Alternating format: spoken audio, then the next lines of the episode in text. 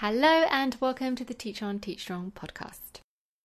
This episode is kind of following on from the previous one where I talked about how to be more productive. This episode is specifically how you can be productive so that you can work as close as you can to contract hours. It's a bit more structured than the previous one. The previous one was a bit kind of haphazard with very random tips. This one I've tried to be a bit more strategic and give you specific tips and advice that I really think will help you work as close as you can to contract hours. It might not always be possible. There are different times of the year, obviously, that are more demanding than others, but hopefully some of these tips will help you. If you want to watch the video version of these and see the visuals that go along with it, you can go to my YouTube channel at Teachers Resource Force and you will find this video there as well. So feel free to check that out. And let's get straight into it. In this video, we are going to talk about 7 powerful habits for teachers to only work contract hours and get it done during the school day. So, is it possible to get it all done? Well, that's the dream, right? Doing what the rest of the world thinks teachers do, just working contract hours. Okay, it's almost laughable, as any teacher knows that is virtually impossible if you want to do a decent job. Well, believe it or not, while you might not be able to only work contract hours forever, there are definitely habits you can adopt that will actually help you get closer to this goal of leaving teaching at school. Back in the day, I recorded some sort of pod blog episodes, like vlogs, but podcast, where I recorded my efforts to try strategies to try and get as much work done during the school day so that I could actually adopt some self-care and have a life when I got home. Those episodes, if you're interested, are linked in the description below, so you can check them out if you're interested to see how that went. But after much trial and error, today I want to share with you some of the best habits I adopted that helped me get that bit closer to working contract hours as a teacher. So the first habit you want to get into is to schedule your power hour. And your power hour is the time of the day when you feel you are at your best mentally. So are you a morning person or an evening person? How can you tell? Well, if I told you that you had to write a list of reports that would take about an hour, when would you most likely get it done effectively? Still not sure? Test it out. Give yourself a task that usually takes quite a lot of mental energy and experiment working on it during different times of the day. When did you produce the best results? That is your power hour. For me, it's in the morning, or generally after a nap. As much as I wish it wasn't that way, it just is. I know, as much as I'd rather be doing other things, I can work faster and produce the best results when my mind is fresh. So when it comes to wanting to only work teacher contract hours, I'm afraid that time is not always the problem. It's often how you use it and when. So make a list of the tasks that you know will ask the most from you mentally and do them in the morning or whenever it is that your power hour is. Habit number 2 is group similar tasks together. So if you want to make better use of time to work teacher contract hours, then you need to keep up the flow of what you're doing. So that means grouping the same tasks together. For example, grading, photocopying, prepping lessons. How much time would you say photocopying everything you needed for the week in one session rather than running back and forth to the copier at various points during the week or day, as it happened to me before I adopted this method. So this habit will help you get one step closer to only working teacher contract hours. So think about what can you group together that will help you make that better use of your time. Tip number 3 is limit responding to emails to certain times of the day. So another time-saving trick to help you work contract hours is to limit one of the greatest time sucks teachers have, especially now, and that is emails. So what I found that worked best for me was to resist the temptation to check my emails first thing in the morning, because I know that that's my most productive time. And quite honestly, I don't want to waste my brain power on writing emails and being bogged down with other people's problems. which, let's be honest here, 95% of emails that teachers are getting are other people's problems that need solving.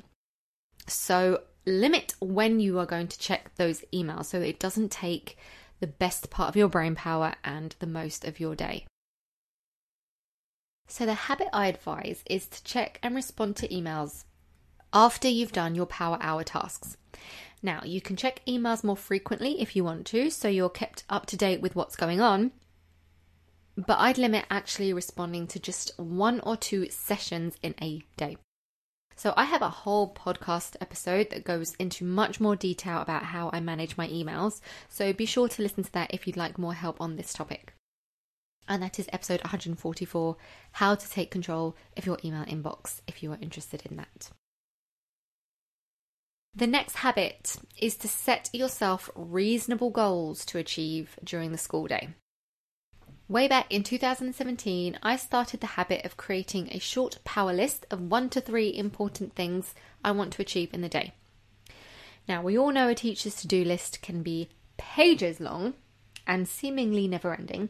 So when you look at something like that, it can make your productivity wane as you have that resistance, knowing it's a daunting task. You are not going to get everything done on your list, your super long list. And then creeps in procrastination and goodbye free time, and that's when you end up having to work outside of contract hours. So for this reason, I suggest you limit your power list to just a few things each day. But it's also important that they are achievable. There is no point giving yourself one enormous project knowing full well it won't get done. That just destroys your self-confidence, and you will waste a significant amount of time that you will end up having to make up for out of contract hours. So be realistic with what you can achieve and set yourself up for success.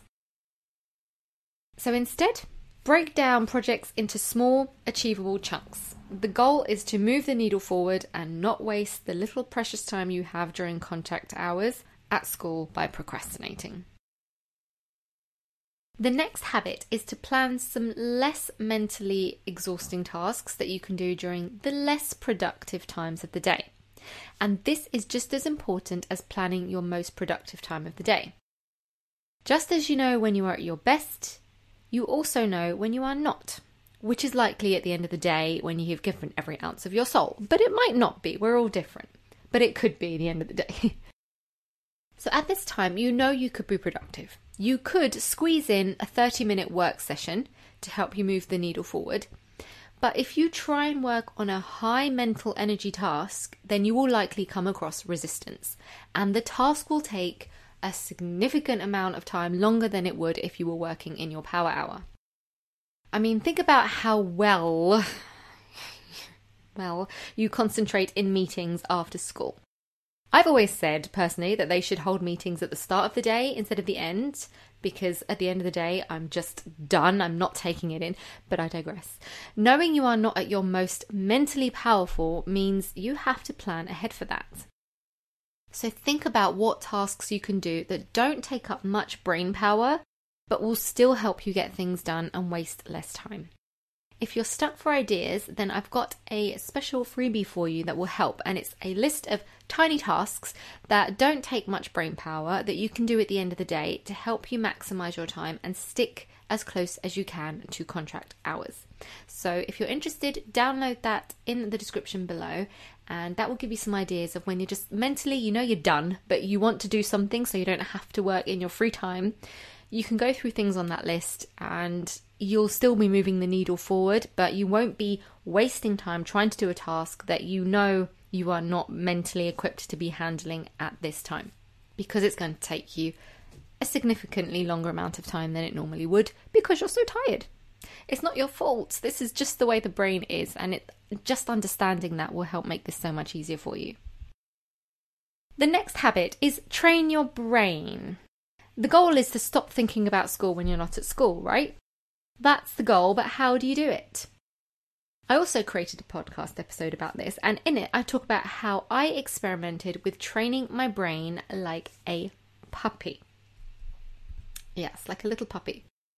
So you need to acknowledge that when you are out of contract hours, your brain is reminding you of concerns to be helpful It's like an enthusiastic puppy just trying to please you and keep you safe, even though you'd really rather not know about it.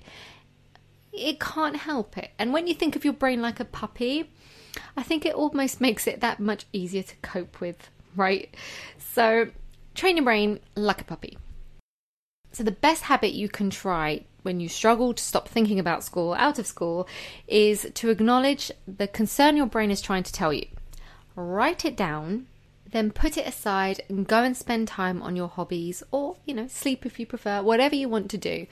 So you're acknowledging the puppy's giving you the concerns and you go, thank you, puppy. Or you write it down and go, thanks very much, I'll take that off you. And then off it goes, running off, rather than constantly nagging you with the same thought over and over and over and over again, which is what happens when we can't stop thinking about our problems. And finally, drag your tasks. So this is my final habit for helping you stick to working teacher contract hours, and think about how to tackle your daily tasks. And you can use this 4-step drag system. And that stands for D is do. What do you have to do? Non-negotiable, and add it to the urgent list. So this includes things such as teaching, obviously, attending meetings, obviously. Those are designated blocks of time or tasks that just have to get done, and they have to be done by you. Non-negotiable, got to get done. That's the D. The R, review or assess what you can or cannot wait, and decide when you can do those tasks. I know everything might seem urgent, but there are always things that can be pushed around if necessary. Really, there are. The A stands for assign. You don't have to do it all alone. Who can you ask to help or delegate tasks? Do you have teaching assistants or colleagues who can help? Can you get the students involved in doing some tasks? You'd be amazed at how much time you can save if you just delegate some tasks. And then the G stands for get rid of it. This one is empowering. So honestly, ask yourself, do you really need to do it, this thing? I know we hold ourselves to high standards, and that's a good thing, but sometimes we need to remember that B+ is okay. Like, you don't have to have A+ every time. You don't have to do it all, and you don't have to do it all right now. Be kind to yourself, give yourself some grace, and B+ is good, okay?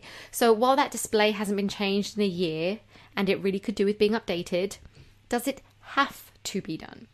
Do you have to create that specific lesson and make it look that fancy? Is there a ready-made one for you on TPT, for example, that will save you hours of time that you can download and use instead? Get creative and be ruthless here. If it doesn't have to get done and you are struggling with the amount of contract hours you are currently working, then just get rid of it. No guilt. B+ standard is perfectly okay, and your self-care matters. So remember that. Get rid of it if it doesn't need to happen. So let's summarize everything so far. I hope you found these 7 habits for helping you work teacher contract hours helpful. It might not always be possible to leave exactly when contract time ends, because that's just the nature of the beast. And some times of year are more demanding than others, but adopting these 7 habits will certainly help you be much more productive during contract hours at school, which should hopefully mean that is less of your free time being spent on schoolwork and more time being spent on having a life. So here are my 7 habits to live by to try and cut down the amount of time you are spending out of contract hours. So habit 1, schedule your most intense work during your power hour, the time when your brain is most productive.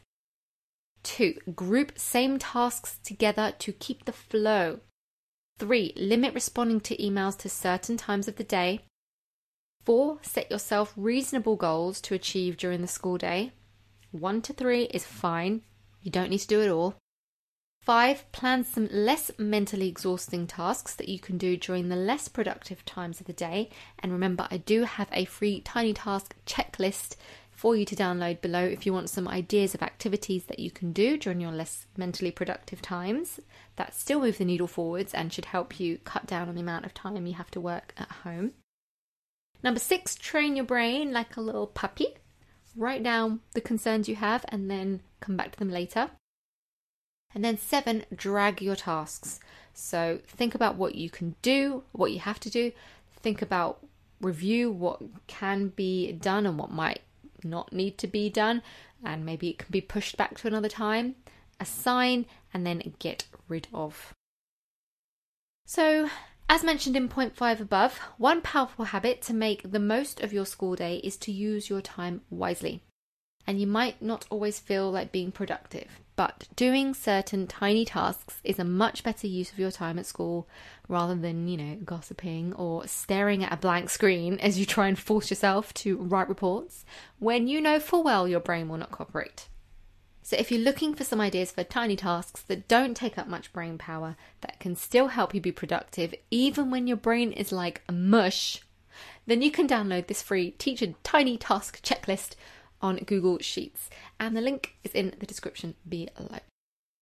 So that's all for now. I hope you found this helpful, and you can always email me at katie@teachersresourceforce.com if you have any questions as well. So until next time, I will speak to you later. Bye!